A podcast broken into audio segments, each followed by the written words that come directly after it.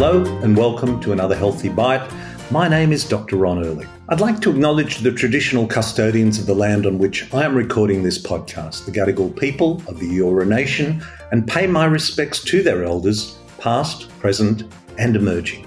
Well, this week I had the pleasure of speaking to psychologist Natalie West, and Natalie's focus is uh, on um, nutrition and its connection to mental health and uh, we discussed a whole range of issues around that. And, my, and Natalie's specific focus is on keeping the carbs down low and also having a nutrient dense diet. And uh, a recurring theme, which I think is worth exploring, but it reminded me also of a wonderful conversation I had eh, a few months ago with Professor Julia Rucklidge, who wrote a book, and the, the subtitle of the book tells a story all on its own, and that is Better the Better Brain How Nutrition Will Help You Overcome Anxiety, Depression, ADHD, and stress.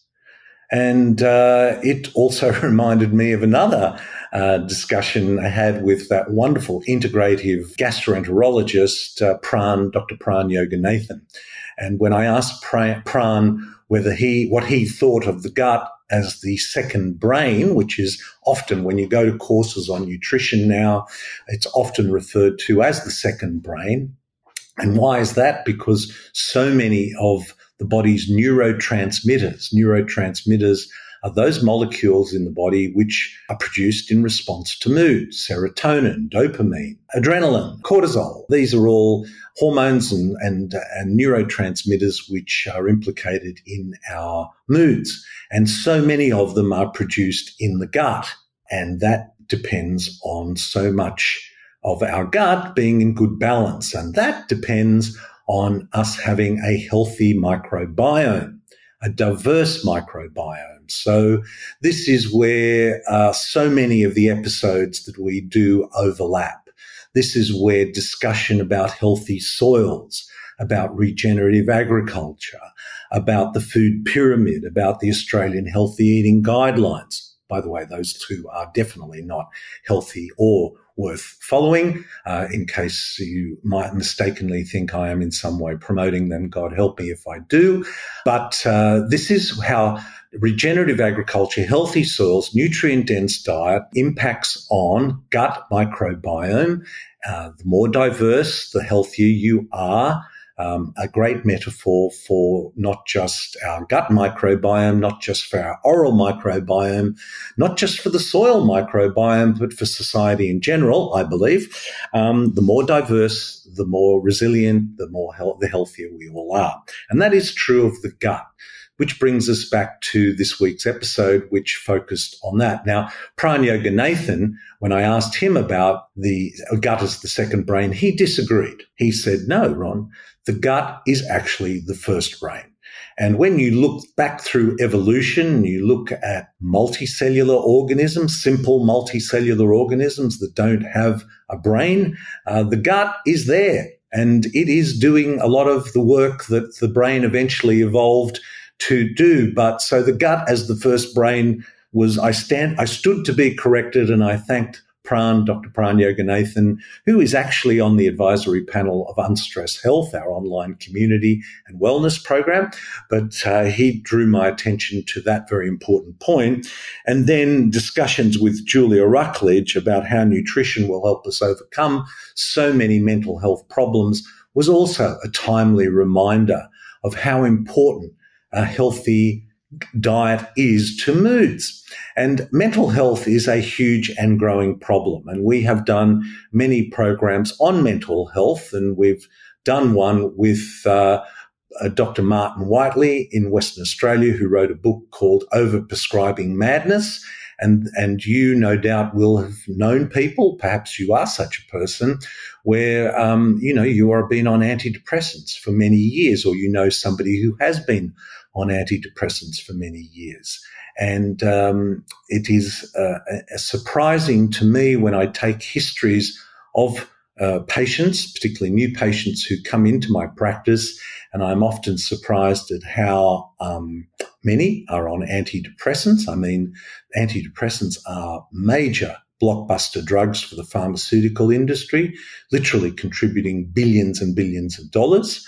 And uh, it often surprises me how that is often we also ask in the in in our history about people's digestion and uh, the digestion gives us a clue as to not only immune function but also mood and if you have uh, problems with your digestion, then you are susceptible to a whole range of problems, which your doctor may not have connected with nutritional problems or with sleep for that matter. That's another issue.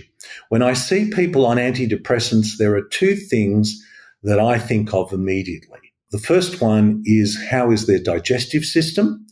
And uh, well, it's not in this order, um, but two things that I think about is how is their digestive system and where are the clues for that for digestive problems? Well, if you're constipated or have diarrhea, I think that is an important report card that we receive every single day from our digestive system.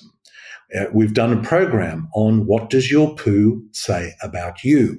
And while um, some doctors uh, may suggest that going for having a bowel movement once every two or three days is normal, and, and it may well be normal in our community, it is, I believe, not healthy. If you're eating every day, if you're eating two meals or maybe even more a day, then I think at least one bowel movement a day is healthy because it shows that you are moving the food through your system, breaking it down, absorbing it, and eliminating the waste. And I think that's an important thing. And then when one looks in the toilet bowl and is reminded and is actually told how healthy your digestive system is. And we've done programs on, on poos as well. Um, Maria Hunt, I'd recommend you go back and have a, a, listen to that program. I think it is called What Does Your Poo Say About You? But let me reference this, make it simple for you by uh, getting you to look at the Bristol stool chart, which is available online. The Bristol stool chart shows seven different types of stools, and it's those um, middle types which are well formed and sink to the bottom of the bowl that is a sign of a healthy bowel movement. Uh, being constipated uh, is not. Um, uh, being having diarrhea also is not. So they, what does your poo say about you is an excellent um, example of a digestive system that is not functioning as optimally as it might. Another indicator is heartburn, reflux, or indigestion. And that's an important indicator as well. Now, there's another pharmaceutical uh, product that is generating billions of dollars. Proton pump inhibitors like Nexium or Somac are multi-billion dollar um, drugs for the pharmaceutical industry. Um, but, uh, you know, we have stomach acid for a reason. And that reason is to help us, firstly, break down foods, but also deal with toxins or, or microbes within the food. So it's an important part of breaking down food and protecting us.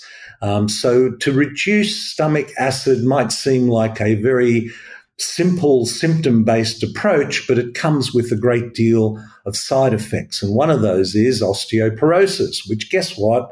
That's because you're not absorbing your nutrients as well as you should. So your bones become uh, thinner and, and more uh, susceptible to fracture. But fear not, the pharmaceutical industry has bisphosphonates as as a product to solve that problem. Um, I'm not suggesting it as, as a good solution either. But um, I'm coming back to heartburn, reflux, and indigestion, giving you an indication that maybe there are foods that you are you should not be eating, that you are sensitive to. You may be on an incredibly healthy diet. You may be on a vegetable based diet, which you think is the most healthy diet in the world. But it's important to know that vegetables, because they are stationary, need to protect themselves from predators. And predators are insects and animals which might eat them. So vegetables put out toxins to discourage predators like insects, like animals, which includes us, from eating them. So those toxins might be phytates, salicylates, uh, oxalates, uh, FODMAPs, uh, nightshades. Uh, there are a whole range of things just because it's vegetable. And even if it's a whole vegetable, it does not necessarily mean that you are, it, it suits you. You may have a sensitivity to that. And that gets back to building resilience into the system. And this is why a holistic approach is so important. So, so reflux is not just and you need an anti antacid. Reflux is an indication that you may be eating foods that you are sensitive to. Which brings us to the a, a podcast we did with again with the professor uh, with Dr. Pran Yoganathan, who said to me that he thought uh, reflux was also a function of a diaphragm which is underdeveloped, sarcopenic, a diaphragm which is sarcopenic, which means it's not there, it's not as well developed or as toned as it should be, because the esophagus passes through into the stomach through a sheath of muscles underneath our rib cage called the diaphragm. And if you are breathing well, and this is where breathing and reflux have a role to play. If you are breathing well, which means slowly and gently through your nose, using your diaphragm so that you use your entire lungs, very important. But if you're breathing 10, 12, 16 times a minute and you're doing that all your life and you're using your diaphragm, then there's a good chance your diaphragm is well toned, and there's a good chance you may not be suffering from heartburn, reflux, or indigestion as well. So I'm saying heartburn, reflux, and indigestion could be a reflection of a food that you are sensitive to, but it also could be a reflection of an underdeveloped diaphragm because you have not been breathing. You've been breathing in a dysfunctional way. And, um, and so this is why a holistic approach to your health is so important and how one thing relates to another thing. So digestion, very important. What's another example of a poor digestive system? Skin conditions. 80 to 90% of skin conditions are a reflection of disordered of poor digestion.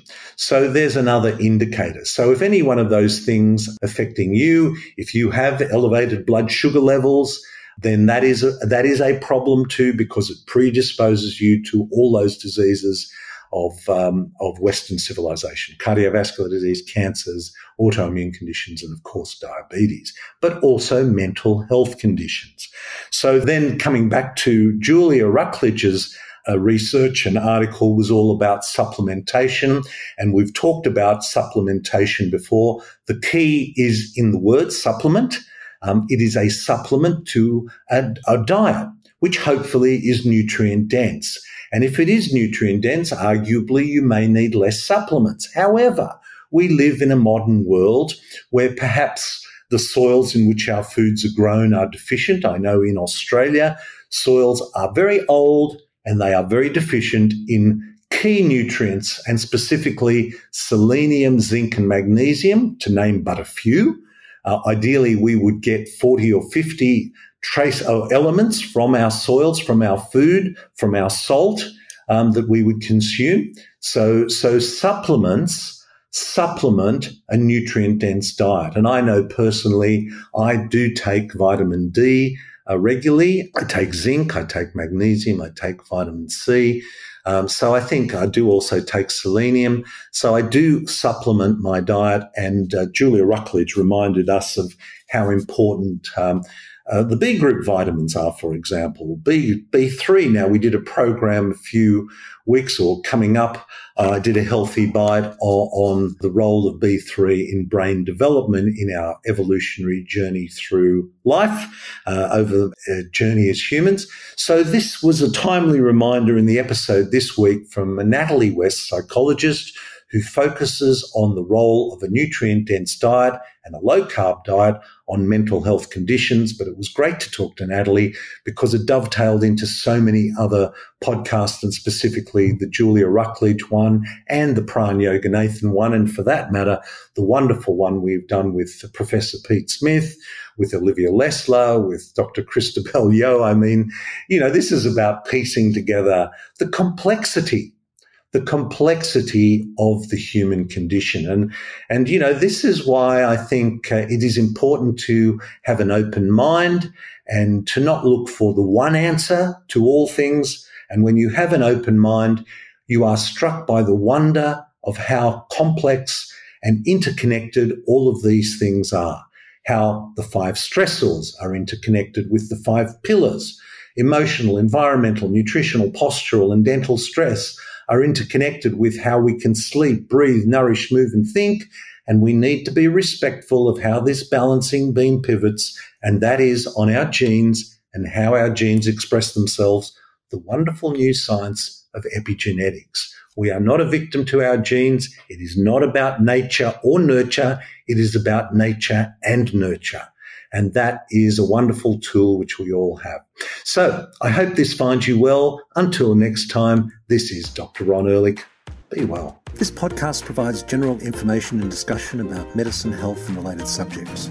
The content is not intended and should not be construed as medical advice or as a substitute for care by a qualified medical practitioner. If you or any other person has a medical concern, he or she should consult with an appropriately qualified medical practitioner. Guests who speak in this podcast express their own opinions, experiences, and conclusions.